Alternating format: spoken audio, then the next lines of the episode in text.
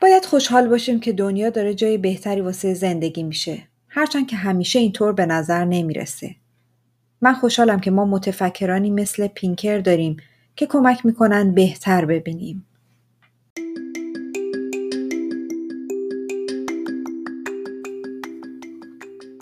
سلام من سمانه هستم و شما به دومین اپیزود از پادکست بوکتاب گوش می‌کنید متنی که شنیدین قسمتی از یادداشت بیل گیتس برای کتاب Enlightenment Now یا اکنون روشنگری اثر استیون پینکره. برام جالب بود که کتاب کلی یادداشت مثبت از افراد سرشناس داشت که نشون میده کتاب با ارزشیه. بعد نیست قبل از شروع کتاب یکم با نویسنده آشنا بشیم.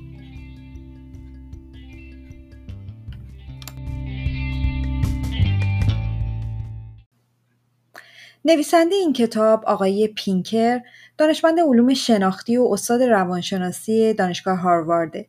کتابای زیاد و معروفی هم داره هم دانشگاهی هم غیر دانشگاهی.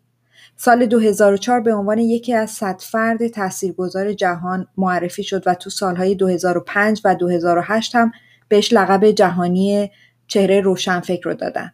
این کتاب که خلاصش رو براتون تعریف می‌کنم تو سال 2018 منتشر شده و تا جایی که من می‌دونم متاسفانه ترجمه فارسی از این اثر وجود نداره. بریم سراغ خلاصه کتاب که امیدوارم براتون جالب باشه.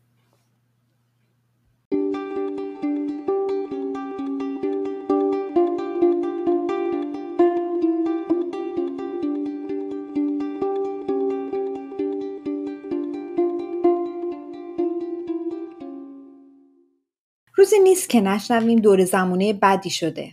حالا غیر از نق زدنهای معمول که هممون بهش دچاریم بعضی وقتا فکر می‌کنیم این بدترین دوره تاریخی که داریم توش زندگی می‌کنیم. اما واقعا همه چیز بدتر شده یا داره بدتر میشه؟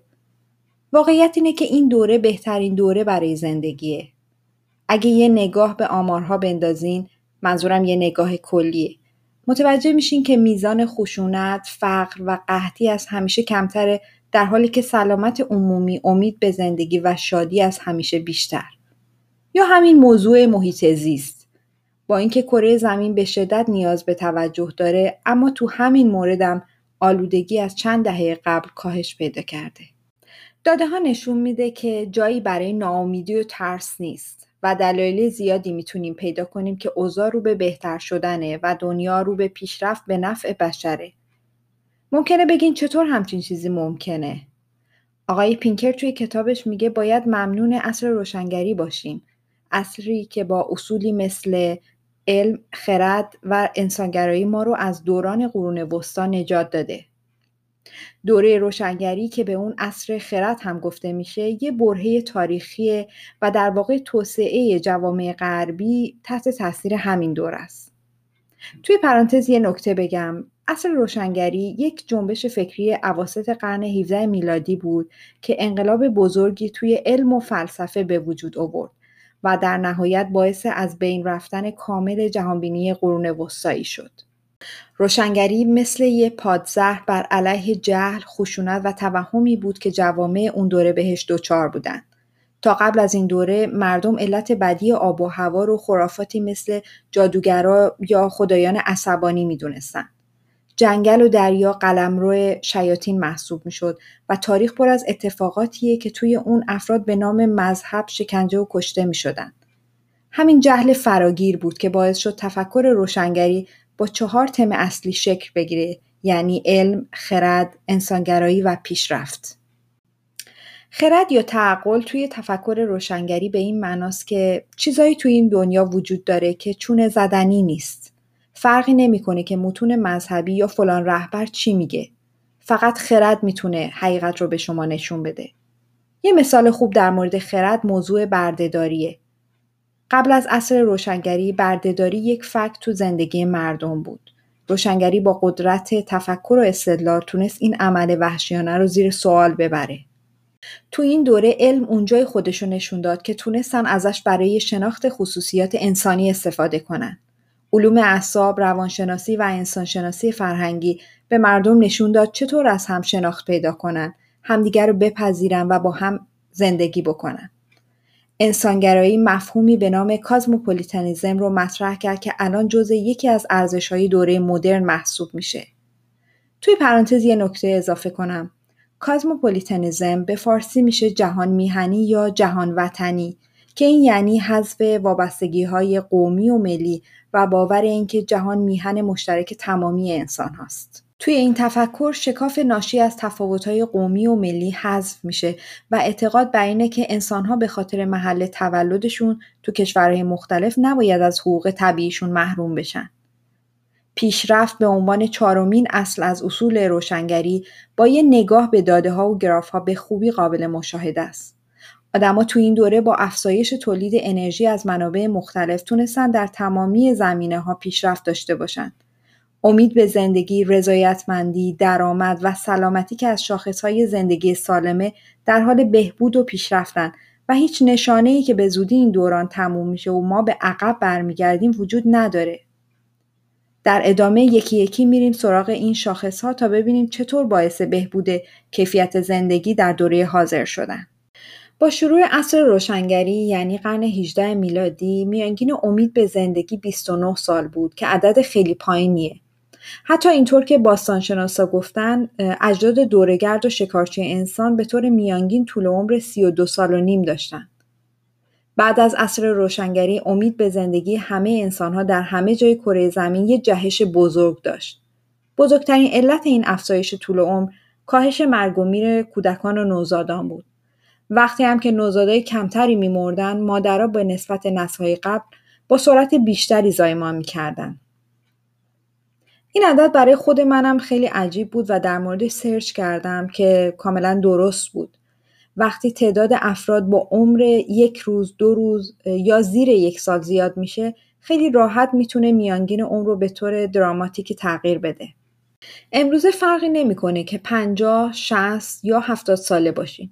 داده ها نشون میده که شما بیشتر از نسل‌های گذشته عمر می‌کنید. تو سال 1845 یه فرد سی ساله توی بریتانیا می‌تونست روی سی سال زندگی بیشتر حساب کنه و یه فرد 80 ساله روی 5 سال. اما سال 2011 همون فرد سی ساله روی 52, 52 سال بیشتر و فرد 80 ساله امید داشت که 9 سال دیگه بیشتر عمر کنه. این پیشرفت تو کل دنیا اتفاق افتاده. حتی تو کشور فقیری مثل اتیوپی هم از سال 1950 متوسط عمر افزایش معناداری داشته. علم به ما کمک کرده به نسبت نسلهای گذشته سالمتر زندگی کنیم. پیشرفت در علوم پزشکی باعث شده تا بیماری هایی مثل فلج اطفال، آبله، سرخک و سرخچه یا کاملا ریشهکن بشن یا تحت کنترل در بیان. در قرن 18 و اوایل قرن 19 چه فقیر بودین چه ثروتمند ممکن بود با یه عفونت ساده بمیرین. پسر 16 ساله سیومین رئیس جمهور آمریکا با عفونت یه تاول معمولی ناشی از بازی تنیس از پا در اومد. این روزا مردم ارزش علم رو کاملا می‌دونن. می‌دونن که مبانی و اصول اولیه بهداشت مثل شستشوی دستها و خوردن آب سالم و تصفیه چقدر اهمیت داره. قحطی هم تقریبا دیگه تو این دوره دیده نمیشه. تا 150 سال قبل تعداد زیادی از بچه ها از سرمای زمستون در سوئد میمردن. تا 45 سال پیش 35 درصد کل کره زمین دچار سوء تغذیه بود اما این مقدار در سال 2015 به 13 درصد رسید. با در نظر گرفتن اینکه در طول این مدت کره زمین 5 میلیارد جمعیتش بیشتر شده. علتش هم پیشرفت توی علوم کشاورزی بود که کشاورزا تونستن با وجود منابع کمتر محصولات بیشتری پرورش بدن. تا قبل از دوره روشنگری مردم کشورهای فقیر مجبور بودن در مقابل دریافت یه پول خیلی خیلی ناچیز کارهای سخت و کمرشکن انجام بدن. در انگلستان مردم فقیر برای تهیه کود استخوان حیوانات رو میسابیدن و در پاریس فاضلابهای شهری رو تمیز می‌کردن. سال 1820 تقریبا 90 درصد مردم دنیا تو فقر مطلق زندگی می‌کردن. دقیقا تو همین زمان اصر روشنگری شروع شد. بین سالهای 1820 تا 1900 یعنی توی 80 سال درآمد مردم سه برابر شد. کشورهایی مثل انگلستان شروع کردن به تجارت با بقیه کشورها و گسترش روابط بین المللی. ها به این نتیجه رسیدن که برای رسیدن به منافع مشترک باید چشمشون رو روی تفاوت‌های مذهبی ببندن. این اتفاق تو خیلی از کشورهای دیگه هم افتاد و کم کم باعث افزایش دارایی مردم در کل دنیا شد. 50 سال بعد یعنی بین سالهای 1900 تا 1950 دوباره درآمدها سه برابر شد. فقط 33 سال بعد برای سومین بار درآمد رشد سه برابری داشت. الان هم کره جنوبی و سنگاپور تقریبا با همین سرعت در حال ثروتمند شدن هستند. این اتفاق در بقیه کشورها هم با رشد آرومتر وجود داره. حتی کشورهای فقیری مثل ویتنام، رواندا و السالوادور هم در حال افزایش درآمد هستند. رشد سریع اقتصاد مسئله شکاف طبقاتی رو مطرح کرد. تو دهه 1970 تقریبا همه گرفتار این نابرابری و اختلاف بودن که فرضیه کازنتس به دادشون رسید. نمودار کازنتس که اسمش رو از اقتصاددان معروف سایمون کازنتس گرفته فرضیه ای رو مطرح می‌کنه که طبق اون در مراحل اولیه توسعه اقتصادی اول نابرابری توزیع درآمد افزایش پیدا می‌کنه ولی با رسیدن به یک سطح مشخص این اختلاف به تدریج کاهش پیدا می‌کنه. قانون بعدی قانون واگنر هست که میگه هرچی یک کشور ثروتمندتر باشه پول بیشتری برای خدمات اجتماعی و کمک کردن به افراد بیبزاعت خرج می‌کنه. اوایل قرن بیستم تو کشورهای اروپایی فقط یک و نیم درصد از درآمد سالیانه صرف برنامه ها و کمک های اجتماعی می‌شد. در حال حاضر این رقم تقریبا به 22 درصد رسیده.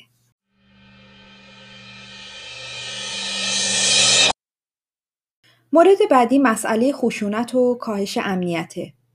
جنگ سوریه فقط در سال 2016 تقریبا 250 هزار کشته داشته.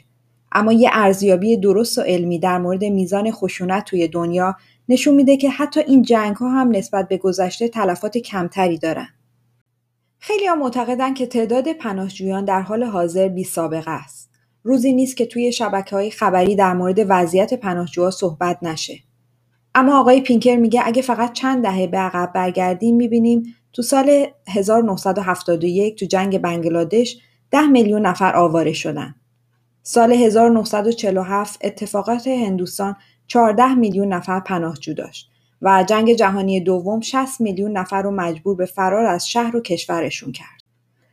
پرابلم سالوینگ یا حل مسئله کلید برطرف کردن اختلاف نظرها تو عصر روشنگریه.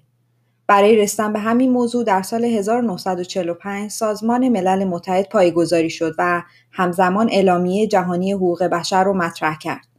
میشه گفت که این یکی از مهمترین مدارک روشنگر و انسانگرایانه هست که تا حالا تهیه شده.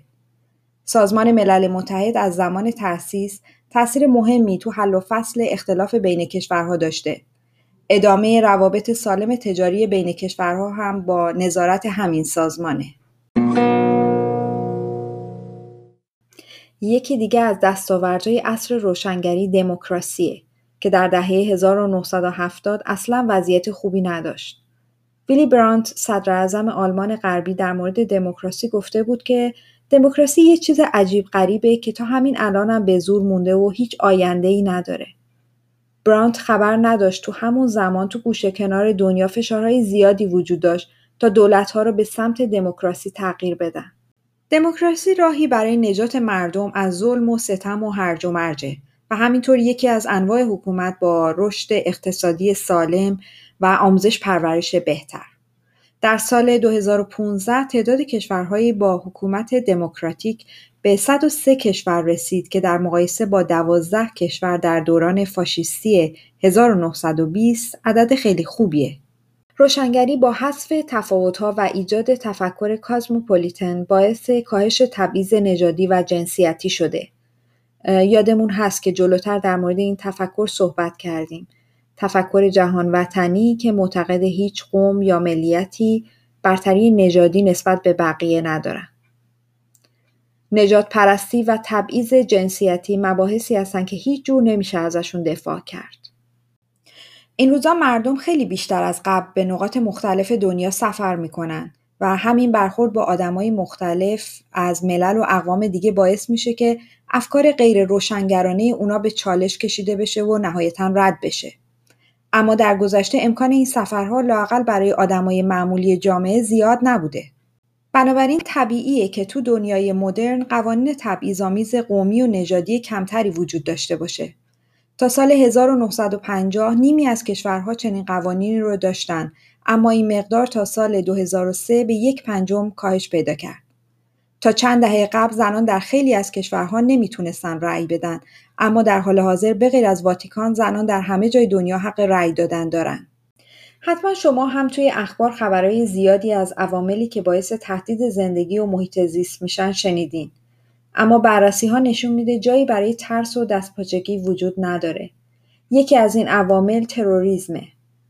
خبرها نشون میده که گروههایی مثل داعش و سایر سازمانهای تروریستی چه رفتارهای وحشتناک و نگران کننده ای دارن. سال 2016 اکثریت مردم آمریکا معتقد بودن اولین علت مرگ و میر حملات تروریستیه. چه نظرسنجی عجیب و چه ترس فراگیری باید باشه که اکثریت مردم اینطور فکر کنن. واقعیت چیه؟ واقعیت اینه که آمار مرگ و میر به علت سائقه و نیش زنبور توی آمریکا بیشتر از حوادث تروریستیه. آمار جهانی هم نشون میده که مرگ در اثر حوادث رانندگی 125 برابر بیشتره. مردم بیشتر درگیر اخبار منفی رسانه ها میشن تا واقعیت های موجود. باید بدونیم که مدیا عاشق مبالغه کردن و نشون دادن وخامت اینجور خبرهاست و همه این کارا رو می‌کنه تا مخاطب خودش رو از دست نده.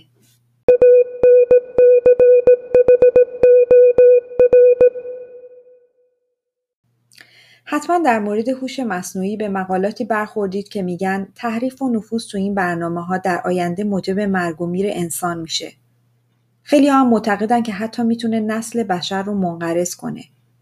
افراد پرنفوذی مثل استیون هاکینگ، فیزیکدان معروف و ایلان ماسک، بنیانگذار شرکت مثل تسلا و پیپل بهش لقب تهدید خیلی جدی رو دادن. All too real threat. اما دلایل برای اثبات این فرضیه زیاد نیست. در واقع همزمان با پیشرفت تکنولوژی روش های نظارتی هم پیشرفت می‌کنه و امنیت سیستم ها رو بالا می‌بره. مثلا وقتی کسی در استفاده از تکنولوژی با تهدید مواجه بشه یه نفر دوم یا سطح دومی هست که اختیاراتی داره که نفر اول رو کنترل کنه و همینطور نفر سومی که نفر دوم رو مانیتور می‌کنه و نفر چهارم و پنجم و همینطور این سطوح ادامه پیدا می‌کنه تا شرایط امن باقی بمونه. اگه کسی اینقدر باهوشه که یه برنامه هوش مصنوعی اختراع کنه مطمئن باشین که برای خطرات و مشکلات احتمالی هم از قبل فکر کرده و برنامه هایی داره. در واقع می‌خواد بگه که دلیلی برای این همه بدبینی وجود نداره ولی خب جانب احتیاط رو هم باید نگه داشت. بریم سراغ علم که تنها کارش اینه که از داده ها و اطلاعات برای بالا بردن آگاهی استفاده کنه. اما در طول تاریخ همیشه از جه ضربه خورده. علم نه نجات پرسته، نه جنسیتگرا، نه عامل کشتار. این ما آدماییم که از علم به نفع خودمون استفاده می‌کنیم. خیلی مهمه که فرق این دوتا رو بشناسیم. یه ادعای معروفی هست که میگه برنامه های هیتلر پشوانه علمی داشتن. این در صورتیه که هیتلر کاملا یک فرد ضد علم، ضد خرد، ضد پیشرفت و در نهایت ضد تفکر روشنگری بوده. با این حال بعضی ها با تکیه به افسانه نژاد آریایی سعی دارن هولوکاست رو علمی جلوه بدن. امروزه می‌دونیم که نژاد برتر آریایی ابتدا توسط آرتور دوگوبینو ساخته شد وگنر اومد اونو یکم پرورش داد و بزرگش کرد و بعد هیتلر ازش برای توجیه قتل عام سوء استفاده کرد. طبق این افسانه نژاد آریایی بهترین نژاده تا قبل از اینکه با بقیه نژادها مخلوط بشه. توی پرانتز یه نکته اضافه می‌کنم. لغت آریایی در اواخر قرن 19 تا اواسط قرن 20 برای توصیف زبان مردمان بخشهایی از اروپا و آسیای غربی استفاده می‌شد. زبانشناسا فرض کرده بودند که عمر بالای یک زبان نشونه برتری اونه. همین زمان بود که مفهوم نجات پرستانه این اصطلاح بیشتر شد و به عنوان ایدئولوژی آلمان نازی نمود پیدا کرد. یادمون باشه که لغت نژاد در تحقیقات علمی برای دستبندی انسان مدرن منسوخ شده و برخلاف گذشته لغت نژاد آریایی کاربردی نداره. گاهی هم حمله به علم خیلی مخفیانه انجام میشه. مثل موضوع تغییرات آب و هوا. یکی از چالش هایی که امروز باهاش روبرو هستیم کاهش تولید دیوکسید کربونه. اگه این کار انجام نشه دمای کره زمین دو درجه دیگه افزایش پیدا می‌کنه که می‌تونه باعث ذوب شدن یخهای قطبی، بالا اومدن سطح آب دریاها و در نهایت منجر به فاجعه بشه. اما برخلاف نظر دونالد ترامپ که معتقد این توطعه چینی هاست، این یه یافته کاملا علمی و واقعیه. برخلاف اخبار منفی رسانه ها داده ها نشون دهنده اخبار مثبت پیروزی علم و انسانگرایی تو صد سال اخیره و دلیلی وجود نداره که فکر کنیم یه روز این پیشرفت متوقف بشه. بعد از عصر روشنگری تو مکان و زمانهای مختلف روند پیشرفت سرعت متفاوتی داشته ولی مهم اینه که همچنان داریم رو به جلو حرکت می‌کنیم. نکته اصلی که کتاب بهش اشاره می‌کنه اینه که هنوز جنگ، خشونت، بیماری و فقر در دنیا وجود داره. کسی هم نمی‌تونه منکر باشه. اما اگه یه نگاه به تاریخ بندازیم منظور یه نگاه کلیه می‌بینیم که همه اینا در سطح کوچیکی از اون چیزی هستن که در گذشته وجود داشتن. یادمون باشه داریم دوره های بزرگی رو تو تاریخ با هم مقایسه می‌کنیم و این مقایسهمون محدود به چند دهه و یک یا دو کشور خاص نیست. کتاب هم پر از نمودار آماریه و یک نگاه کلی به همه اتفاقات توی دنیا داره. حتی همین پندمی که الان باهاش درگیریم اگه صد سال پیش بود می‌تونست خیلی بدتر باشه. کما اینکه اطلاعات آماری که از موارد همهگیری تو دوره های گذشته داریم هم همینو تایید می‌کنن. همین الان با همین امکاناتی که اکثرمون به راحتی بهش دسترسی داریم تونستیم خیلی جاها جلوی گسترش بیماری رو بگیریم. ولی فکر می‌کنید مثلا دو قرن پیش هم موضوع به همین سادگی بود؟ مسلما نه. وقتی کتاب رو میخوندم پیش خودم فکر کردم شاید موضوعش با توجه به اتفاقات اخیر یه کمی زیادی خوشبینانه باشه. ولی الان مطمئنم که دقیقا به درد همین روزا می‌خوره. باید یکم واقع بین باشیم و اگه یه جاهایی خودمون مسئولیت رو نادیده می‌گیریم اونو به حساب بدتر شدن دور زمونه نذاریم و باور کنیم که داریم تو دوره خوبی زندگی می‌کنیم. ممنون از اینکه تا اینجا با من همراه بودین. امیدوارم از خلاصه کتاب لذت برده باشین. تشکر می‌کنم از سمیرا برای کمک و همراهی در تهیه این قسمت. براتون روزهایی پر از سلامتی آرزو می‌کنم و با همین راهکارهایی که شما بهتر از من بلدین مراقب خودتون و اطرافیانتون باشین.